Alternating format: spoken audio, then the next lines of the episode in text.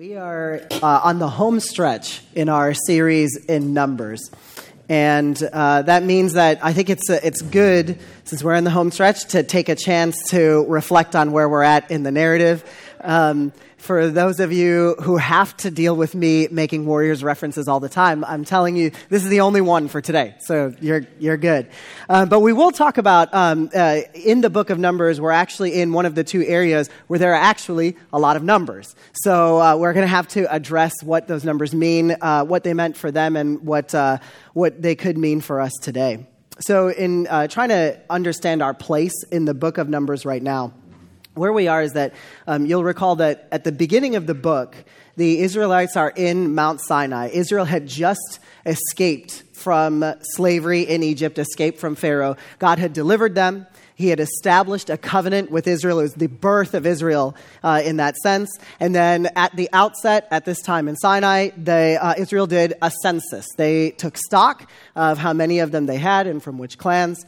Um, and that was, that was the beginning. Then they began their journey to the promised land itself. They entered the wilderness of Paran which is the where it, that's the wilderness that we refer to when we talk about uh, their their beginning of wandering in the wilderness because it was during that time that Israel commissioned 12 spies to go into the promised land to see what was going on and see what the current inhabitants were up to and only two of those uh, 12 spies came back with a report that um, relied on the faithfulness of God to believe that, they, uh, that Israel actually had what it took to be able to occupy that territory. The other 10 uh, spies that came back with a ne- negative report were doubters, and they were ultimately able to sow enough uh, discord and doubt in the community that it prevented that community from moving forward to actually enter the promised land. And it was that time that God told them that the entire generation that was present during that discord um, would perish without seeing the promised land itself. Um, so that generation dies in the wilderness, except for the two spies that uh, came back with a good report, Joshua and Caleb. So Israel, when they ultimately are able to continue traveling again, uh, on their travel, they encounter this situation where they are uh, very thirsty and being vocal about their uh, terrible conditions. And Moses, in his anger, um, uh, performs a miracle, but uh, out of arrogance rather than humility and relying on God to be able to perform that miracle uh, in terms of hitting a rock and letting water flow out from it to actually quench the Israelites' thirst. And because of that, um, God tells Moses that he too, because of his arrogance and rebellion in that place, will join that wilderness generation, will not be able to enter the promised land. So ultimately, they go through this travel and they enter the plains of Moab, which is right on the other side of the promised land, across from the Jordan River. So that is where they are on the cusp of entering the promised land. And it's at this time that they take stock again of where they are, and they do a second census.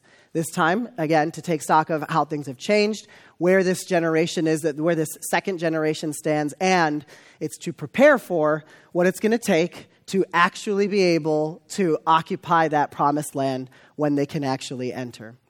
So they traverse across this whole area, and then they can see the promised land from where they are. So, what we want to talk about today is, uh, like, where we'll pick up in the narrative is with this census, the, cen- the second census that they take. We'll talk about why these numbers are the way they are, because there's a lot of them, and uh, we should get some context around them.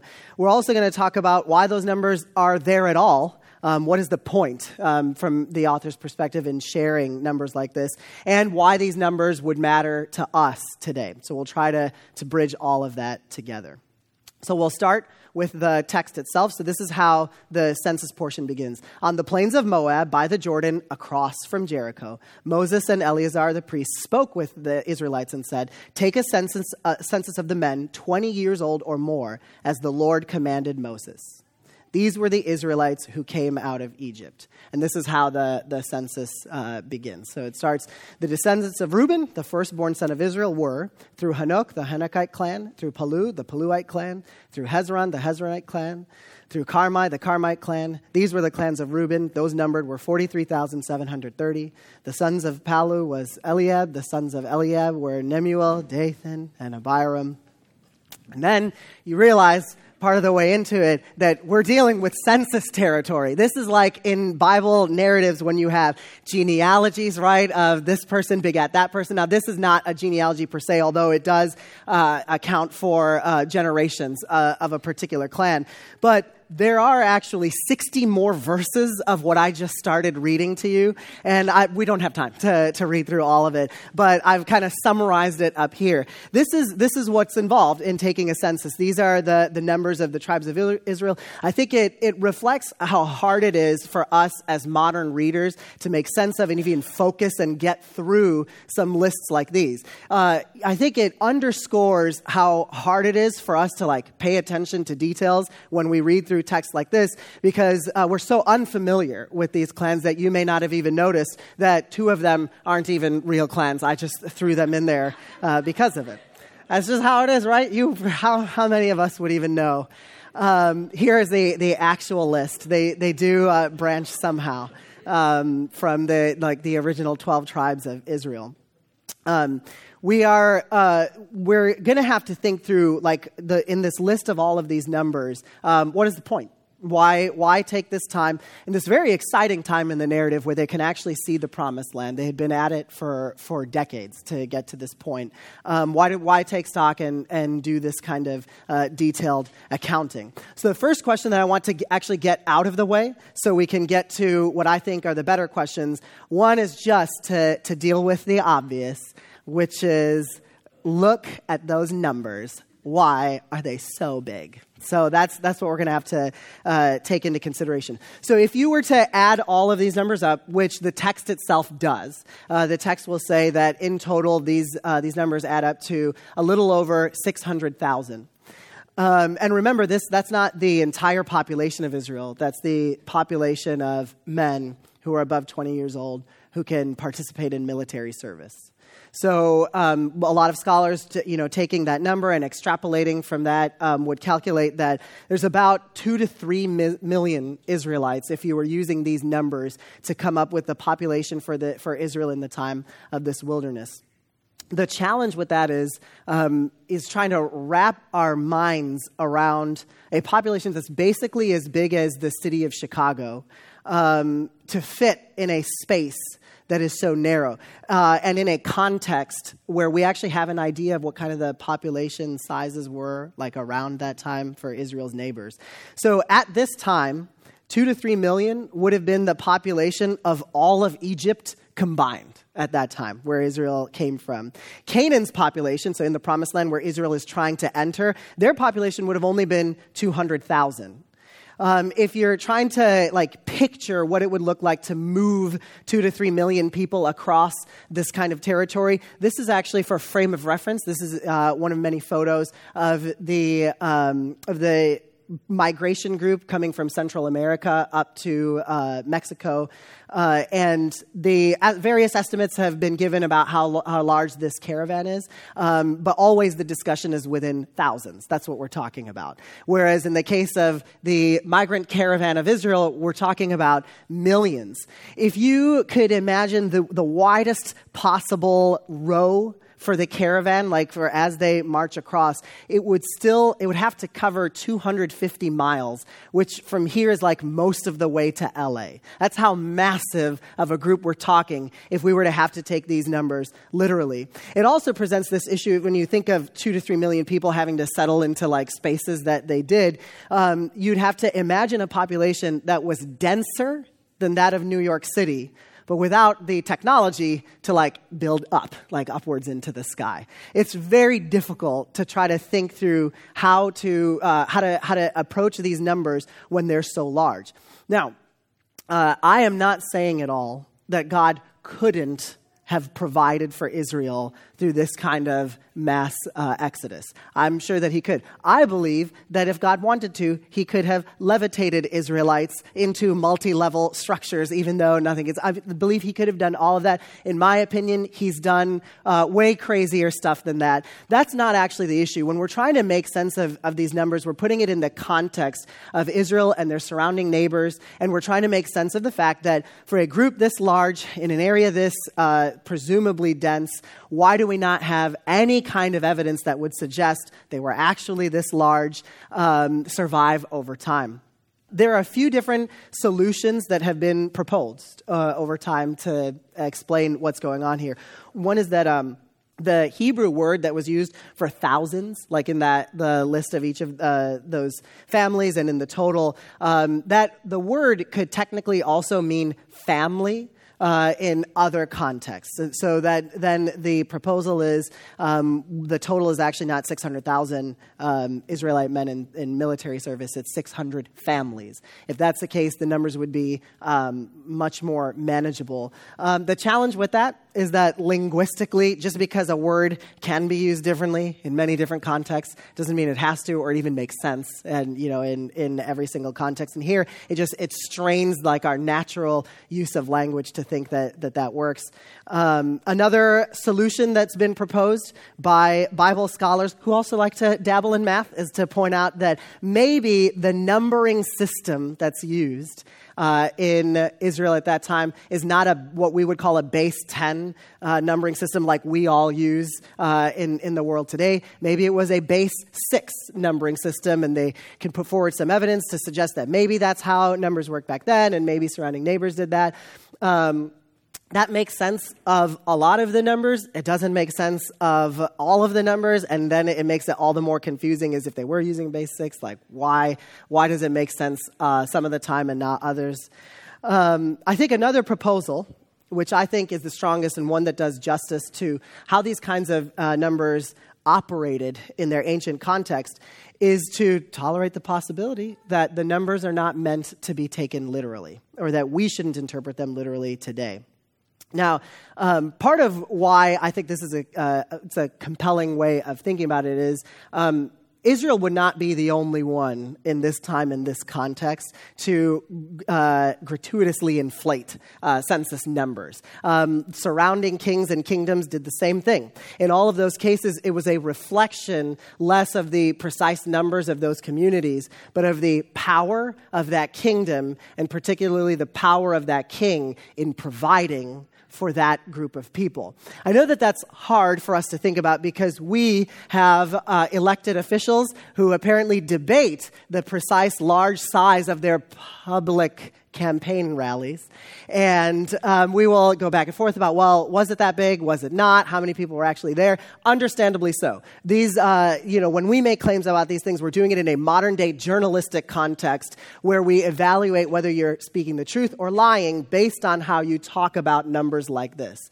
That's not the context of how they thought of numbers back then. They, they would not have been aiming for this journalistic kind of integrity um, in uh, what, they're, what they're talking about. Really, for Israel in this case, this would be large enough to reflect the greatness of God and God's ability to preserve Israel no matter how big it is. They should think of themselves as bigger than their surrounding, uh, than the nation surrounding them, and to not be afraid. In fact, one could argue if Israel had internalized these numbers, the numbers that we just saw, if they had internalized the way of thinking of themselves as so massive compared to their surrounding nations, maybe they wouldn't have been as afraid of how big the Canaanites were and everything was in Canaan when they came back with their doubtful, um, uh, their doubtful report.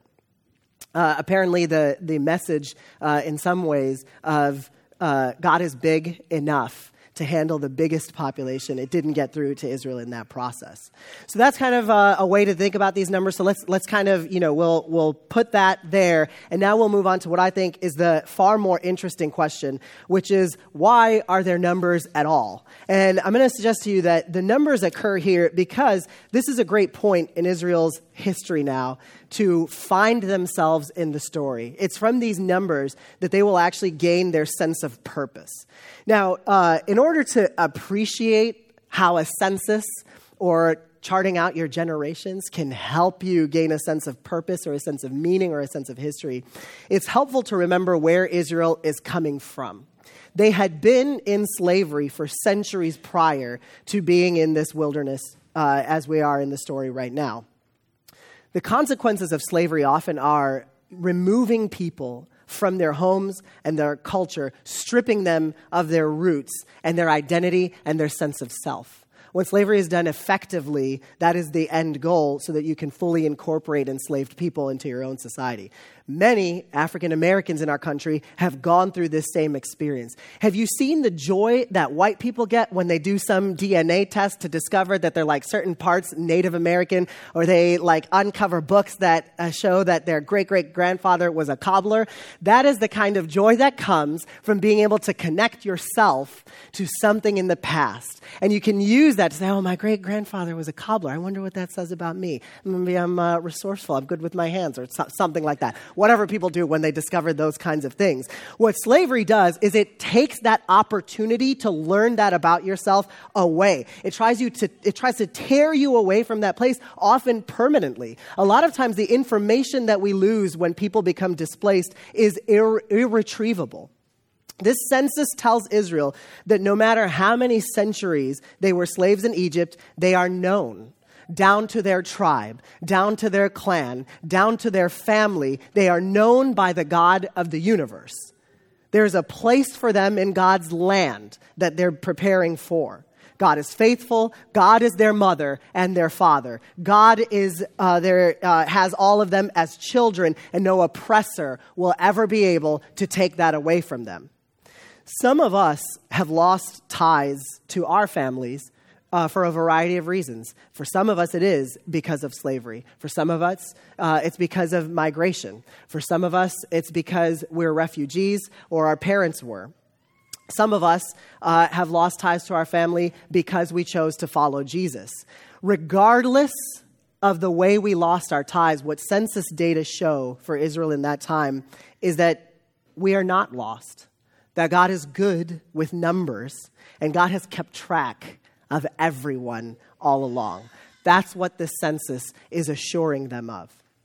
A challenge that often arises in knowing who to identify with when you're trying to place yourself in the story also has to do with the fact that many of us, when we're reading these kinds of census data and trying, like we say, okay, I can see how Israel fits into the story. They are, they were a group that's been uh, freed from slavery. This is how they get their sense of meaning. And then we would ask ourselves, in what sense would I be like them? How do I fit into the story that, that they're telling? And uh, a big challenge with that is, uh, understandably so, many of us juggle multiple often conflicting identities. Depending on which one is salient in the moment, we may identify with Israel more or less at any given time.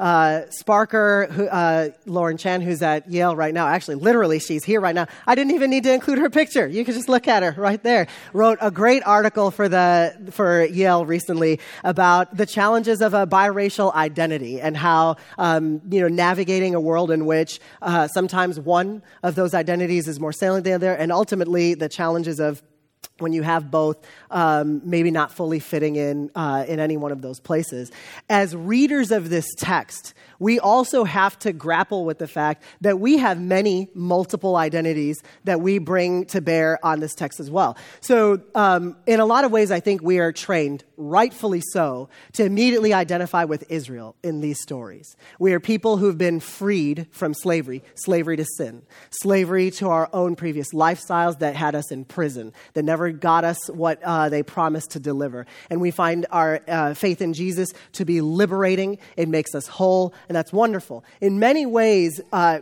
identifying with Israel in this time makes so much sense in the broad sweep of God's mission. Israel right now is caught in between two lands, in, where, in between where they used to be and where their ultimate destination is. And isn't that where many of us are right now? As followers of Jesus, we know where we came from, where we're not going back to. We yearn for a world in which God's presence is known fully, and yet we're painfully aware that we are not there yet.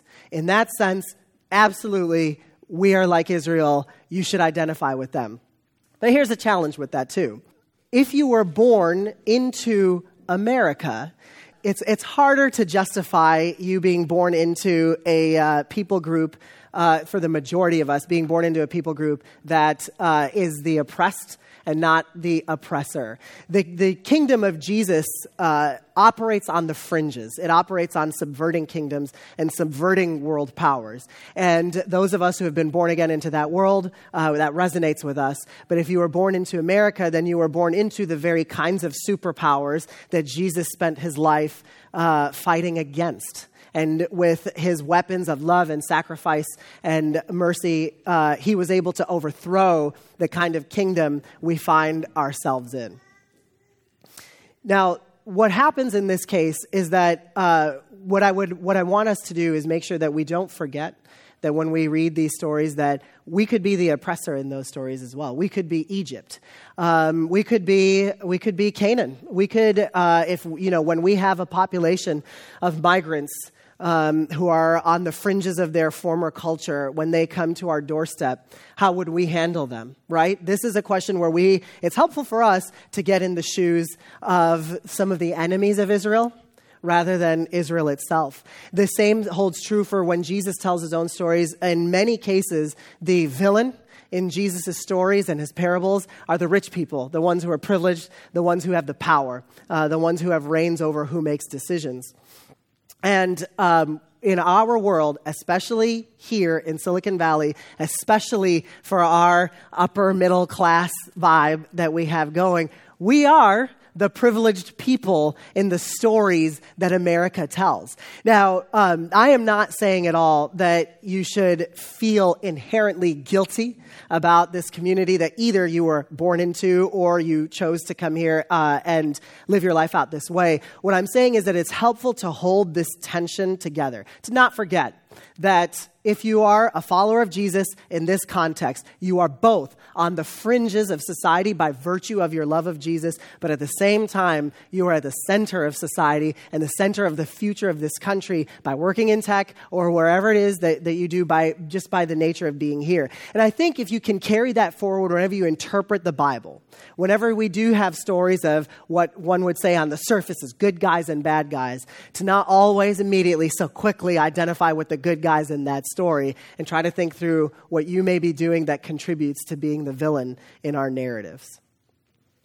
Now, the, the villainous nature of um, you know, the, of trying to reconcile our own identities, occurs uh, in the book of Numbers itself. This, uh, the, the, even the reality that Israel can often maintain two conflicting identities at the same time is not lost on the author. There are uh, two sentences that I mentioned, right? One at the beginning of the book and one at the end. One of the things you'll notice is that those numbers, so across that generation that, uh, that spent its time in the, in the wilderness, those numbers stayed basically flat. Now, contrast this uh, or put this in the context of the promise that Israel would have in the back of their minds that God gave to Abraham, that through Abraham's descendants that they will be blessed and multiply and the whole world will be blessed. And here they are, um, decades, uh, decades have passed and they actually haven't grown at all. And Numbers does not shy away from explaining why it is that so many Israelites have died during this time, uh, this time period in the wilderness, and have not been able to increase their population.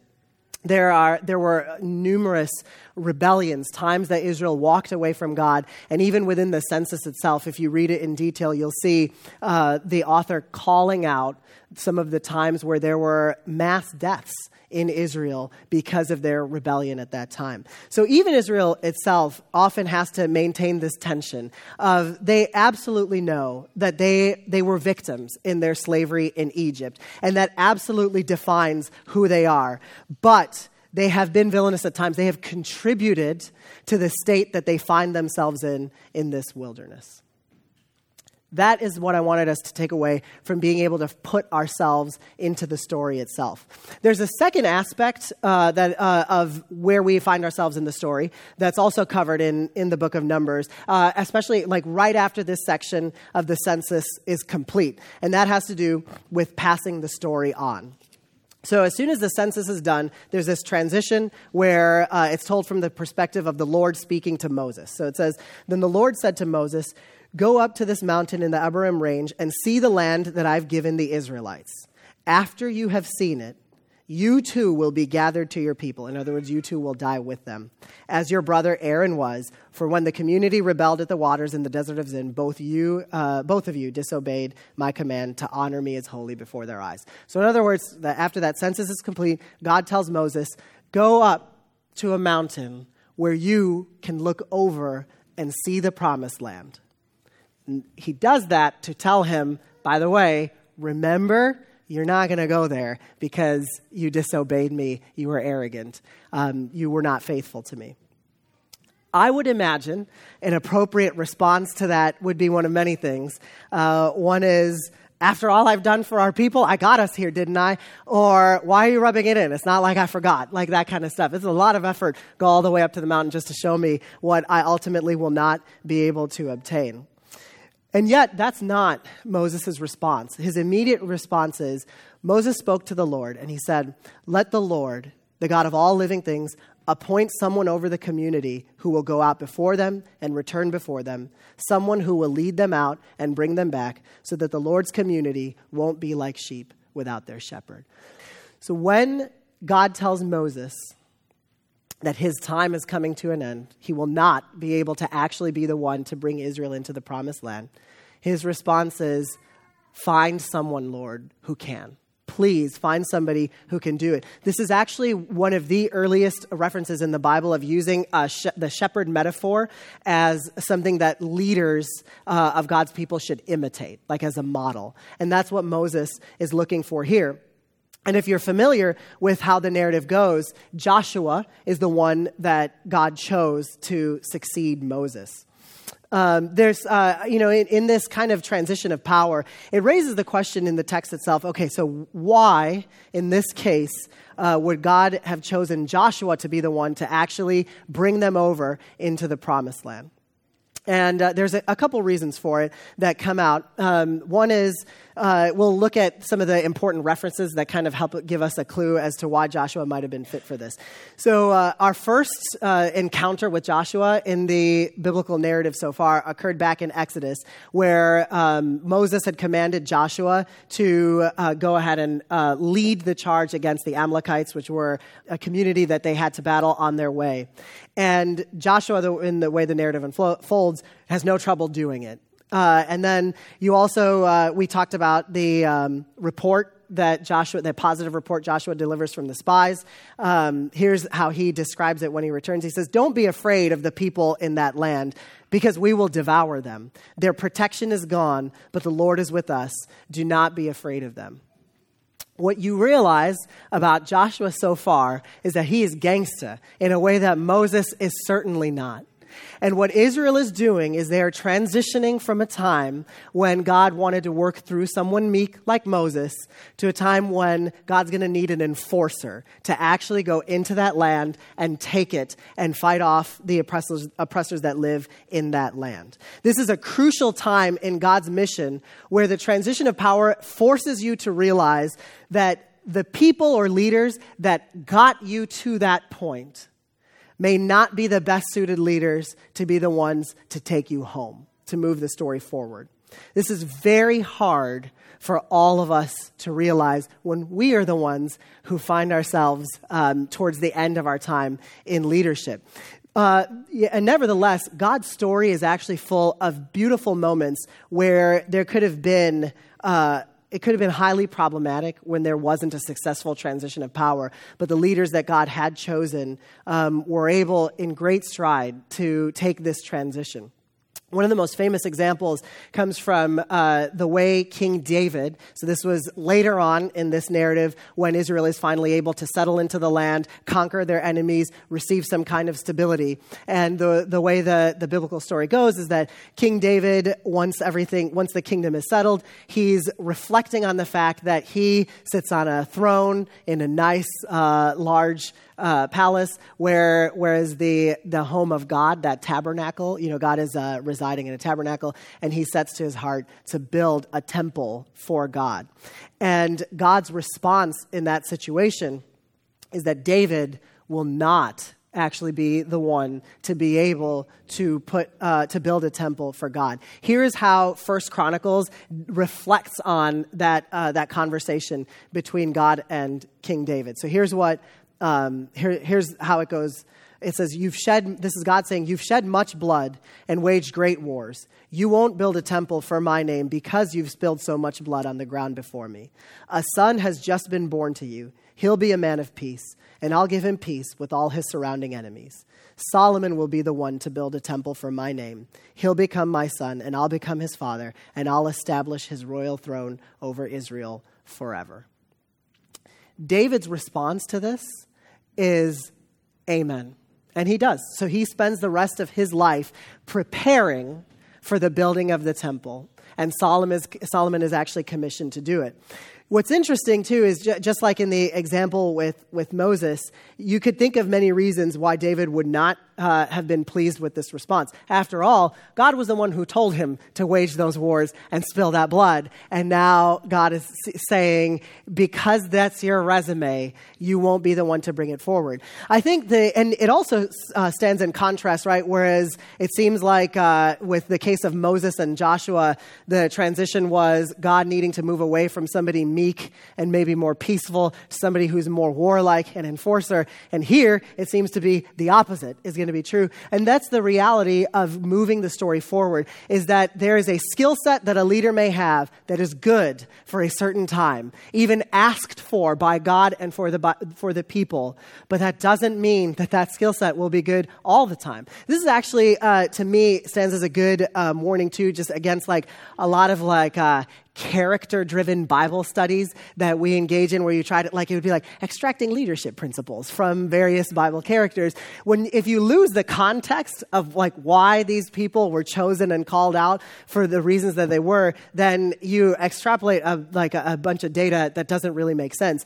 Um, it also speaks to the reality that there is something that is inherently not ideal in using violence to establish kingdoms that God calls out here. That whatever he is about to do, like back in the, uh, the narrative in the wilderness, whatever he's about to do with Joshua and conquering that land, God does not want it to always be that way. That's not ultimately the way he wants the world to live. His ultimate goal is one in which God's kingdom is at peace with its surrounding nations. That was the intent for what was going on with Solomon.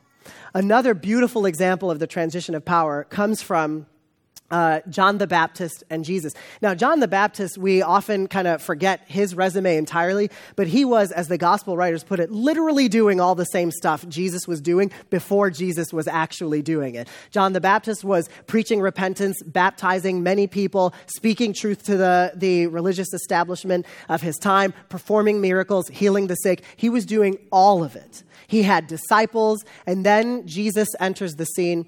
Uh, John, uh, but John the Baptist immediately recognizes in his cousin Jesus that this power dynamic is shifting. And when uh, later on disciples will go up to John and saying like, "Hey, Jesus is really, uh, you know, his his movement's really gaining traction. What do you say about that?" He delivers this famous phrase where he says, "He must increase, and I must decrease." He recognizes the moment and he recognizes where his leadership stands in the story of the, what God's mission uh, is all about. Now, what does that mean for us?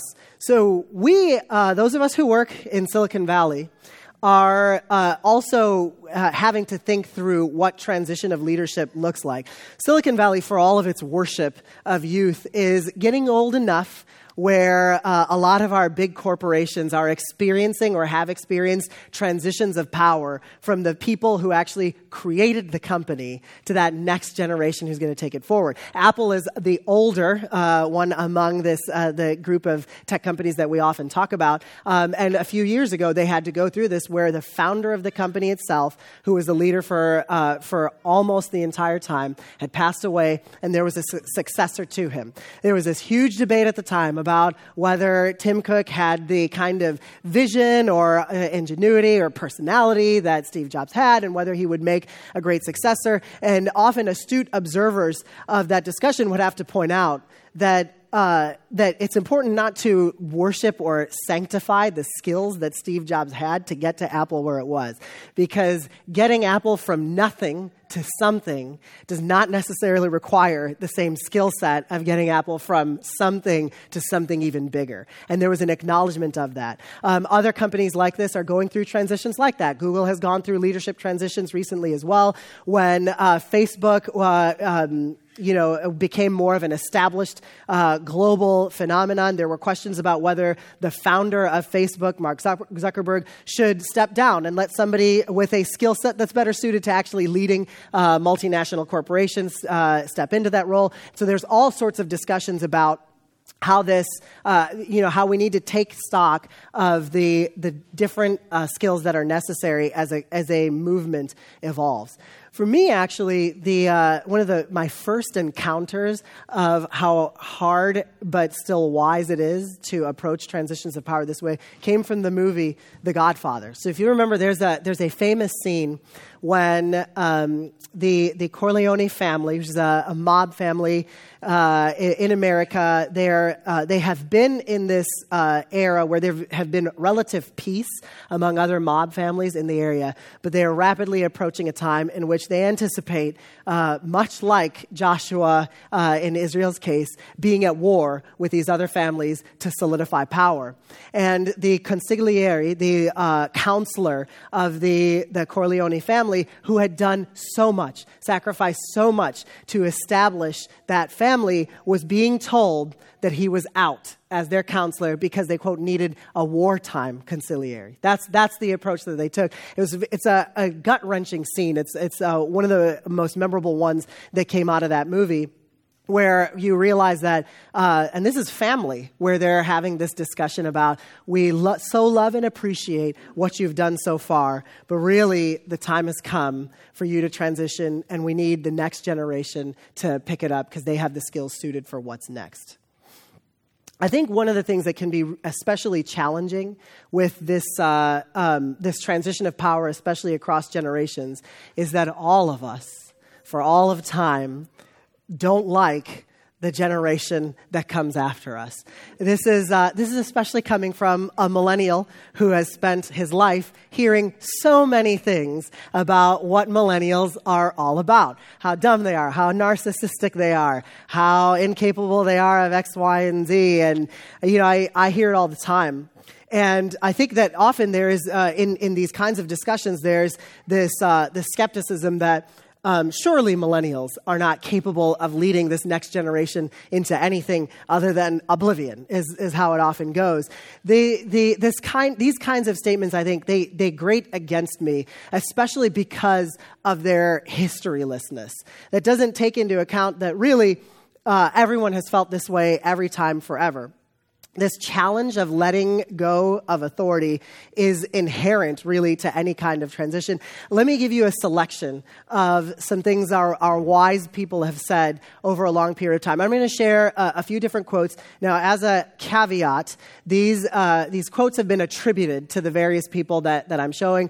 Whether they were actually said by these precise people or not, they reflect a way of thinking that has spanned a very long period of time, and these quotes have been attributed to these people for a very long period of time. The point is that uh, it should give you this feeling of there's, there's nothing new in how we talk about things. So here is a quote that might sound very familiar to you. The young people of today think of nothing but themselves. They have no reverence for parents or old age. They are impatient of all restraint. They talk as if they alone knew everything, and what passes for wisdom with us is foolishness with them. As for girls, they are forward, immodest, and unwomanly in speech, behavior, and dress. That's a nice little jab thrown in there for, for women along the way. This is something that uh, has been attributed to uh, Peter the Hermit, a Catholic priest from the 11th century. But it sounds so familiar, doesn't it? Uh, similarly, uh, there's another quote What is happening to our young people? They disrespect their elders, they disobey their parents, they ignore the law, they riot in the streets inflamed with wild notions, their morals are decaying. What is to become of them? This quotation is often attributed to Plato, 4th century BC. We're getting further back in time. We're covering a range where these kinds of thoughts were expressed uh, in that era. Another one children now love luxury. They have bad manners, contempt for authority, they show disrespect to their elders, they no longer rise when elders elders enter the room. They contradict their parents, chatter before company, gobble up delicacies at the table, cross their legs, and are tyrants over their teachers. This would be uh, attributed to Socrates just a little bit before Plato.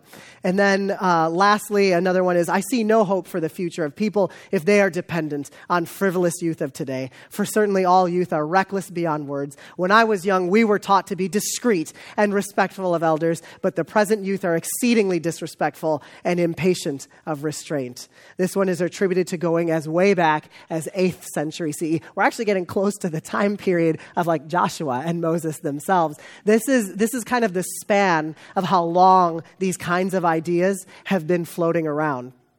I think that a biblical witness who's actually attuned to the idea that there's nothing new says it best uh, in making this kind of commentary. Don't long for the good old days. This is not wise. That is actually said by our own biblical author, Ecclesiastes, um, who, in his uh, skepticism, I think, captured this, uh, um, was able to expose this folly in uh, trying to uh, carry an inherent skepticism about what's going to happen to our future. Now, um, there are so many ways where um, you, it might be hard for us to imagine where we fit in the world of transitioning power to the next generation, particularly because many of us in this room, we're actually like demographically the, at the height of having like authority and resources and power and decision making in our own jobs. I would argue that this is actually the best time then to start thinking about how we can invest in the next generation and how we can train up leaders within our own community to be able to carry God's mission forward.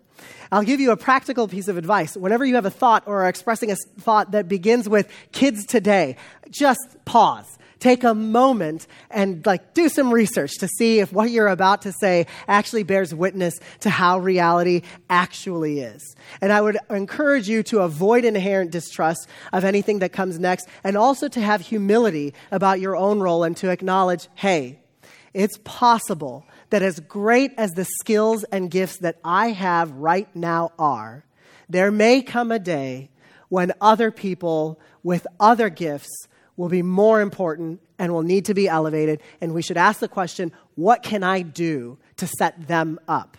So that when that day comes, you can respond like Moses did, or King David did, or John the Baptist did, and do what you need to do to move this story forward? How can we leverage our intergenerational nature within our community to try to make this story move forward in creative ways? I think those of us, again, who are in Silicon Valley are in this unique position where we, uh, we love uh, we love youthful ideas and we love young people and we love um, you know using them for their creativity. Let's let's keep that going. How can we use that kind of creativity within the community of jesus? These are all these kinds of things that i want us to reflect on when we think back to when israel was in that wilderness counting who they were and electing their next leader.